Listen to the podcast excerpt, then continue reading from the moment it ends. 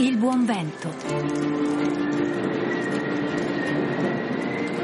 Idee e storie di chi cambia il mondo.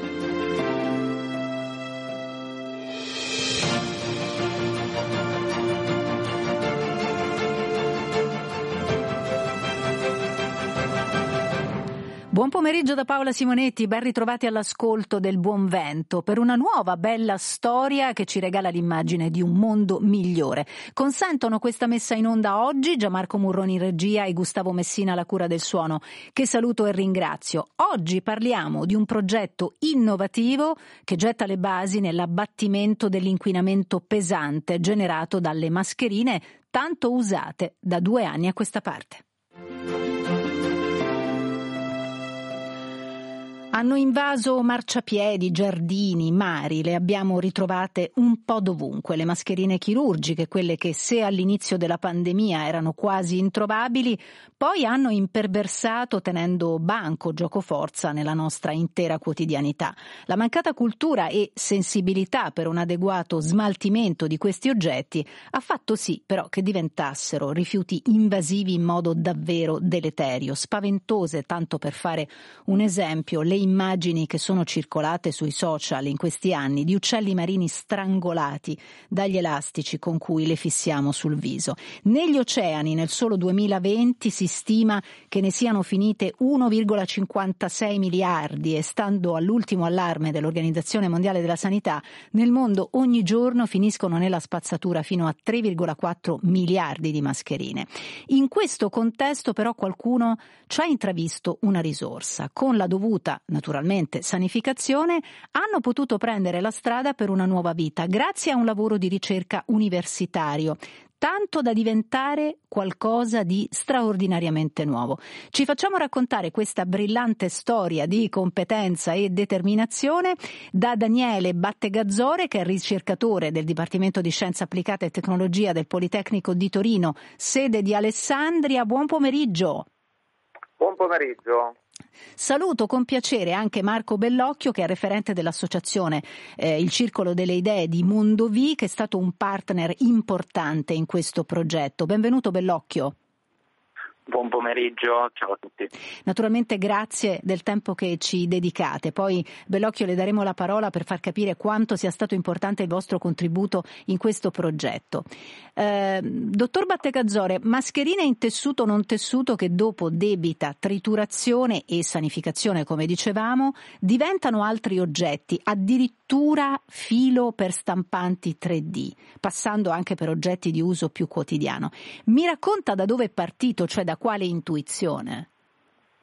Sì, eh, allora nel 2020, durante il lockdown, eh, diciamo che è venuta l'idea di eh, cercare di riciclare questo materiale perché pensando all'uso quotidiano che abbiamo avuto tutti eh, di un gran numero di queste mascherine, eh, l'idea è stata quella di cercare di riciclare il materiale con cui sono fatte e quindi dapprima provando con mascherine eh, diciamo non utilizzate, quindi nuove. Sì.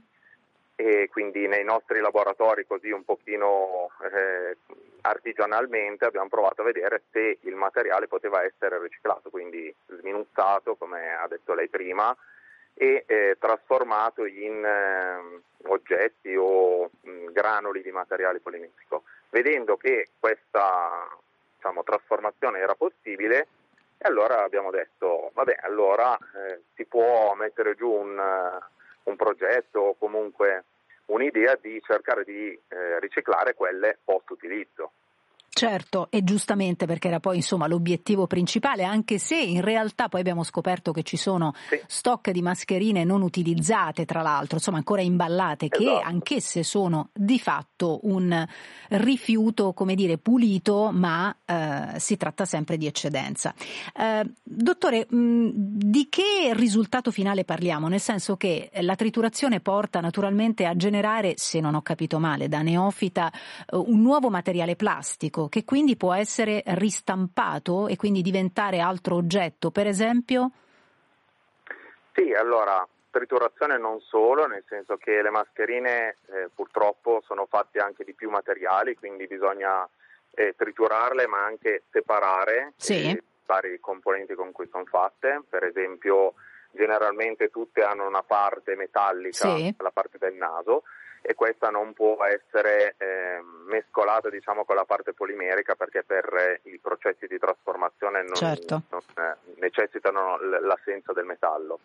E mentre le altre parti abbiamo provato sia a lasciare separate diciamo, la parte di elastici che sono un altro materiale polimerico la, dalla parte eh, diciamo, filtrante sia tenendole assieme.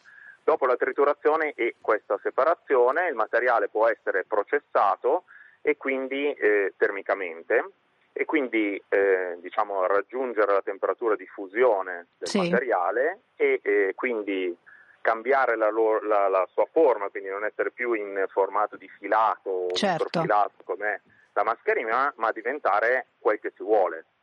Quindi se si ha uno stampo, per esempio, si può ottenere un oggetto, se si ha una filiera come un, un estrusore, come si fa diciamo, la pasta in casa, eh, ottenere un profilato o un filo, per esempio, e questo filo può essere utilizzato anche per la stampa 3D, per esempio. La stampa 3D, per chi non lo sapesse, è una stampante che in realtà ha una sorta di penna che disegna sì. dietro progetto, tirando fuori un filo che naturalmente disegna, e addirittura ci si possono creare delle mura, intere abitazioni con le stampanti 3D, naturalmente sono stampanti gigantesche. Si può fare davvero qualcosa di straordinario con la stampante 3D, però è possibile tirar fuori anche tastiere di PC, portamatite, cioè oggetti sì. di uso assolutamente comune, dottore, giusto? Gadget, gadget o giocattoli o parti di eh, che ne so, elettrodomestici, di autoveicoli, eccetera, eccetera, perché per esempio con la stampa di iniezione tutti gli oggetti di materiale plastico che normalmente ci circondano,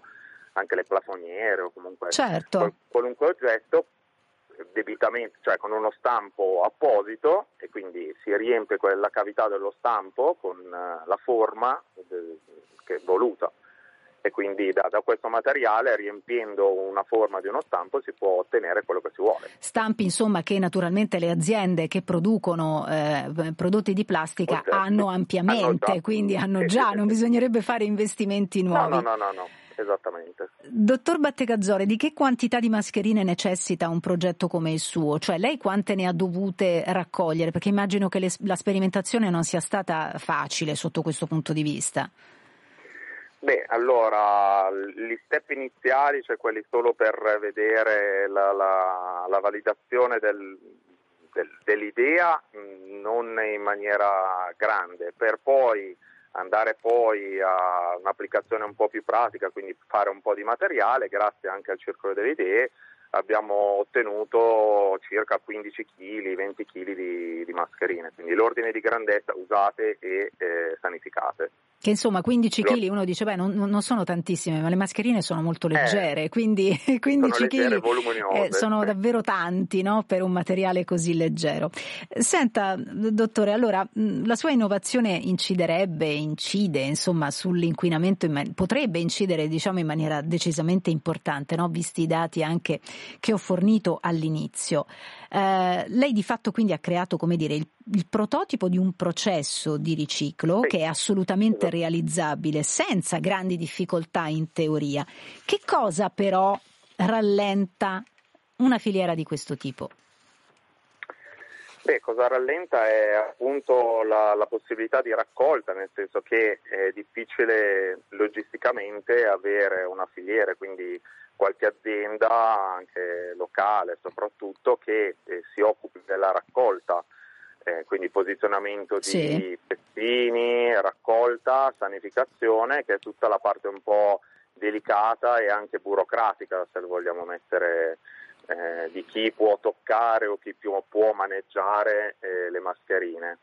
E quindi lo studio o di eh, cassonetti intelligenti che quindi sì. facciano una triturazione e sanificazione una volta che eh, diciamo, l'utente va a buttare via eh, la mascherina e eh, poi un sistema di raccolta e di logistica che porti il tutto a un eh, riciclatore. Quindi insomma ci vorrebbe la buona volontà delle amministrazioni per poter fare diciamo a livello istituzionale una raccolta di questo tipo. Ho capito bene? È lì diciamo sì. l'intoppo, nel senso che è sì, una questione burocratica, anche sì. economica, perché per fare la raccolta ci vogliono risorse economiche, forse bisognerebbe dirottarle nel giusto modo e insomma e poi naturalmente fare campagne di divulgazione sulla raccolta differenziata sbagliata no? per i cittadini che spesso fanno un sacco di pasticci quando fanno le, eh, sì. le raccolte sì. differenziate. E qui sta diciamo, il, ehm, l'importanza anche del fare rete sul territorio, perché in realtà se non è l'istituzione che fa una raccolta potrebbe forse attivarsi tutta l'altra fetta no? di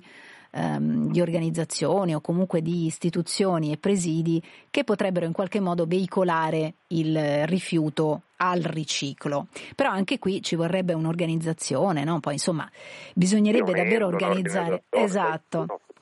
Però mi viene in mente eh, dottor Battegazzore, di quanto sia importante, eh, partendo da questa vostra storia, eh, l'osmosi, la, la comunicazione esistente fra il mondo universitario quindi la ricerca universitaria, e il territorio e le istituzioni, perché se questo fosse, diciamo, più ordinario come dialogo, forse eh, alcune cose sarebbero già risolte, no? eh, ci sarebbe un contatto diretto e quindi l'organizzazione avverrebbe avverrebbe in maniera un pochettino più rapida. Collaborazioni strategiche e determinazione sono necessarie indubbiamente per portare avanti progetti innovativi. Tra poco parleremo proprio di come sia stato importante fare rete per realizzare questo importante progetto di riciclo e riutilizzo delle mascherine al Politecnico di Torino. Ci vogliono forza e coraggio che se chi ti ha già deluso doveva darti ancora il peggio disse servono forza e coraggio per contrastare l'entusiasmo di chi ti ammazza l'entusiasmo e per resistere agli inganni alla follia di questi anni. Di troppi credo e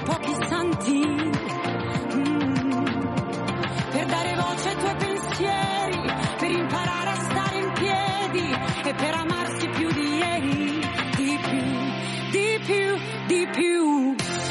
Perché amare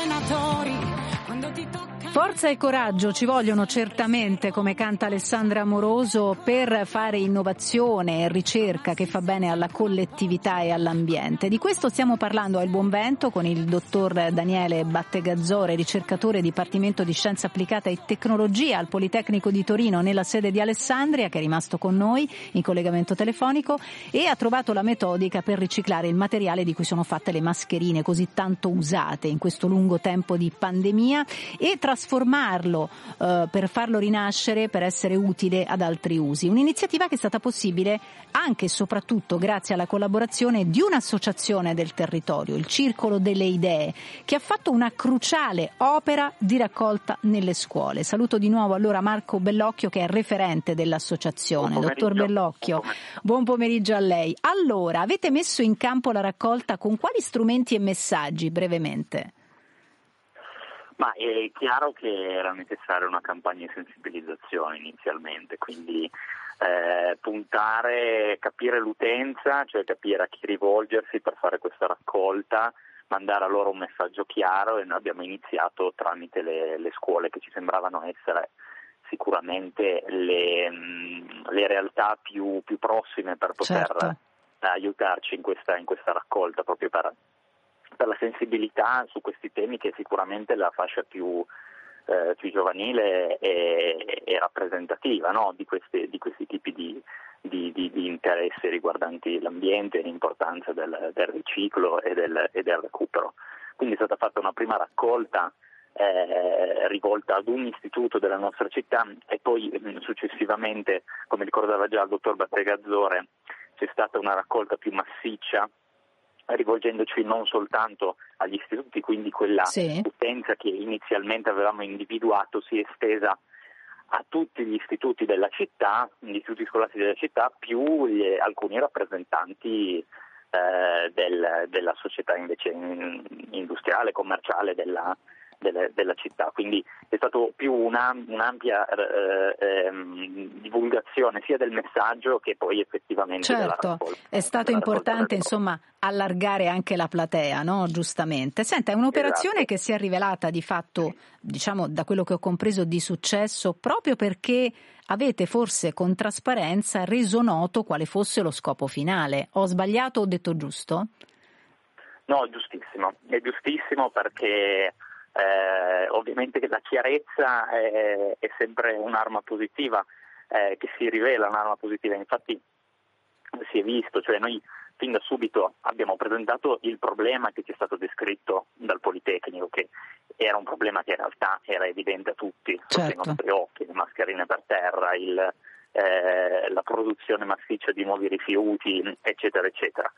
E, e poi è chiaro che eh, da, parte, da, parte, loro, cioè da parte di chi ha voluto partecipare, da parte di chi ha voluto raccogliere queste mascherine, eh, avevano un compito ben preciso in questa fase, cioè quella di dire noi le raccogliamo per ultimo perché poi vengano recuperate vengano, vengano, riciclate. Poi, come spiegava già il professor Battegazzore, eh, era molto finalizzato, finalizzato alla ricerca il loro lavoro e quindi eh, lo sforzo che è stato fatto per, per la raccolta era ben chiaro nelle teste di tutti che era finalizzato. Questo secondo ricerca. me è stato l'elemento di forza, nel senso che poi i cittadini esatto. sicuramente trovano maggiore slancio no? nel momento in cui sanno di essere utili a qualcosa di realmente concreto e, e questo, eh, questo, qualcosa deve essere naturalmente comunicato con lo giusto, giusto linguaggio e la, la, giusta chiarezza. Esatto. Cosa è rimasto Dottor Bellocchio, in base a ciò che ha percepito di quell'esperienza, in chi ha partecipato? Cioè avete percepito che è stata, come dire, un'opera di divulgazione che poi in qualche modo ha lasciato dei segni nei cittadini?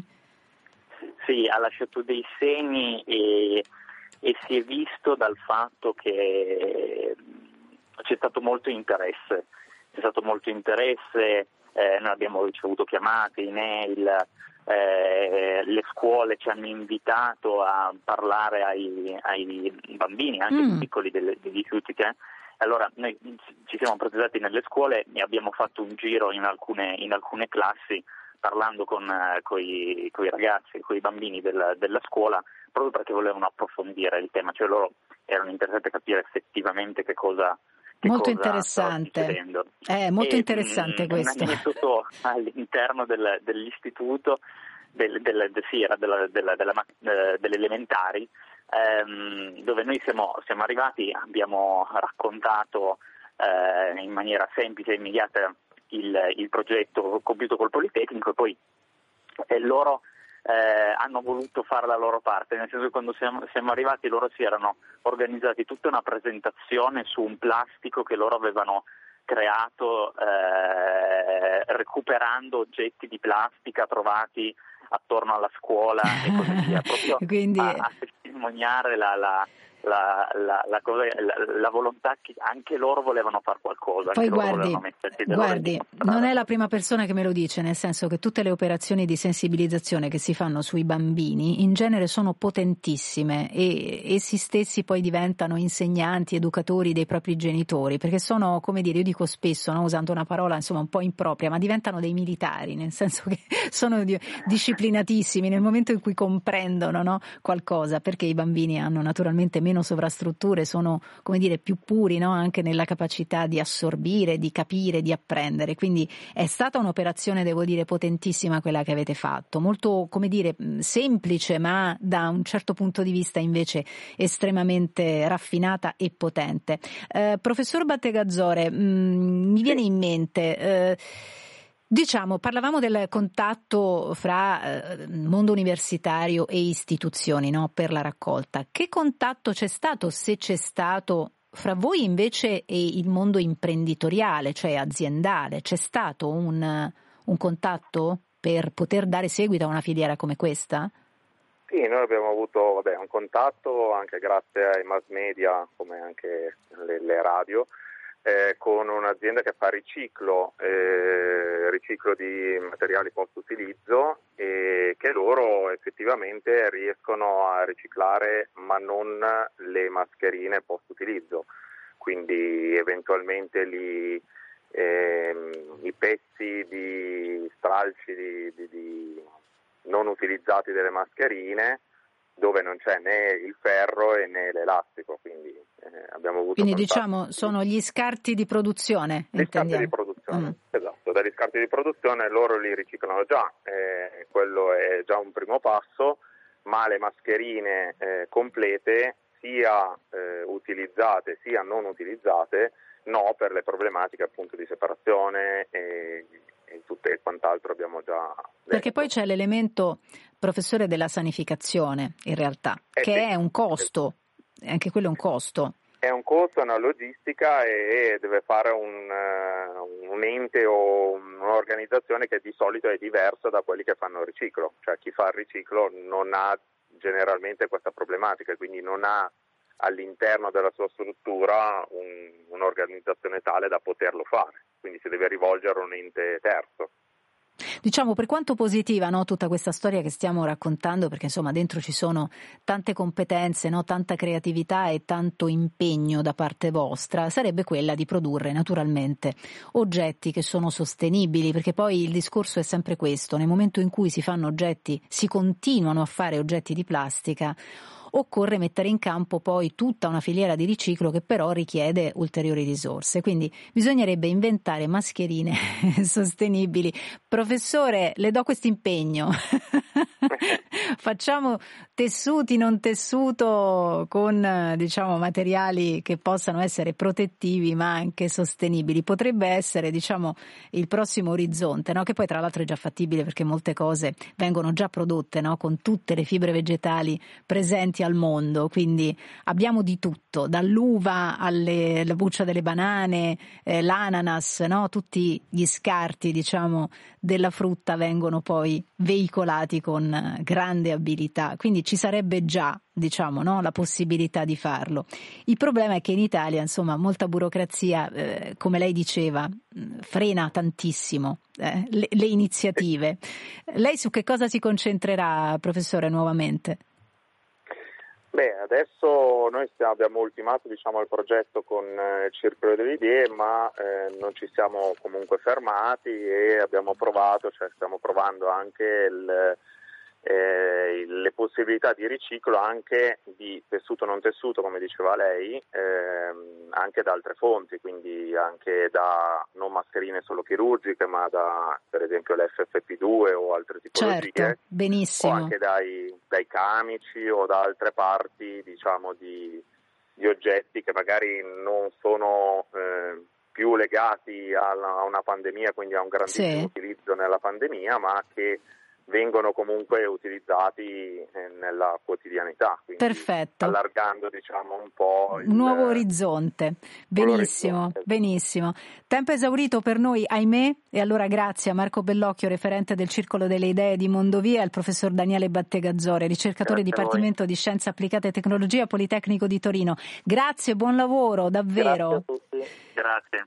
Da Paola Grazie, Simonetti, grazie. grazie anche a Gianmarco Murroni Regia, Gustavo Messina alla console e a chi ci ha seguito anche oggi fino alla fine. La buona aria delle belle idee che cambiano il mondo torna sabato prossimo, sempre alle 17.05, sempre su Radio Vaticana. Vi aspetto anche al 335 1243 722. A presto!